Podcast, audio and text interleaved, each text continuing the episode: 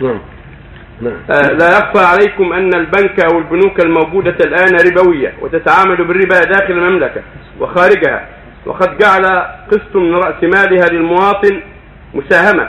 وحسب علم بعض الناس أنها حلال فعليكم أمام الله أن توضحوا ذلك لأجل أن يكون الناس على بينة من ذلك.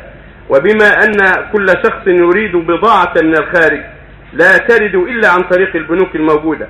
ولماذا لا تكون هناك بنوك آه، إسلامية تتعامل هكذا البنوك الربويه كلها محرمة ويجب أن لا يتعامل معها بل يجب أن تهجر وأن لا يتعامل معها لما في التعامل معها من الاعانه على والعدوان وإن نشرنا هذا غير مرة في الصحف الأهلية ونشر غيرنا ذلك.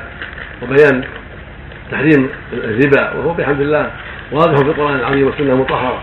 ولكن التذكير بذلك دائما والتحذير منه دائما واجب. على أهل العلم أن يحذروا من الربا دائما. ويبينوا للناس أنه من كبائر الذنوب وان خطرا عظيما وهو من أسباب العقوبات العامة ظهور الربا والزنا والخمر والغيبة والنميمة وعقوق الوالدين وقطيعة الرحم وأشباه ذلك من المعاصي كلها من أسباب العقوبات العامة نعوذ بالله.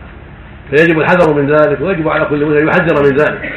ونسأل الله يسهل إيجاد بنوك إسلامية قريبا فإن الدولة وفقها الله قد وعدت بهذا الشيء بإيجاد بنوك إسلامية ووجود مؤسسات إسلامية تغني عن هذه البنوك الربويه ونرجو أن يسهل هذا قريبا إن شاء الله حتى يقضى على هذه البنوك الربويه أو يهديهم الله فيرجعون إلى الصواب.